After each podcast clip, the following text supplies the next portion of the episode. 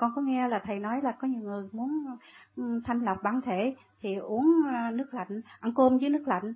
Mà con thì con uống nước lạnh.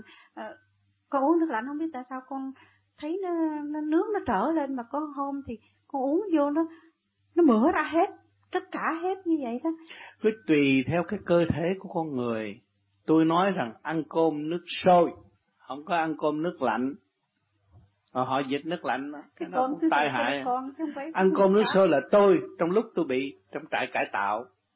Mà trong đó ruồi nhiều lắm. Khi mà đem chén cơm ra nó bù đen cái cái, cái, chén cơm hết á thì tôi phải ăn nước sôi.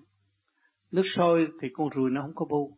Và tôi phải chịu khổ tôi ăn lẹ ăn nhanh dành ăn với con ruồi tôi mới ăn được chén cơm.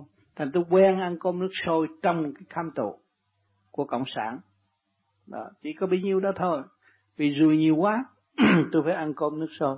Còn ăn mà thịt cá rồi nó bị rùi bu hết rồi. Dưa giấy tôi không ăn. Tôi tôi nhờ đó tôi được nhẹ.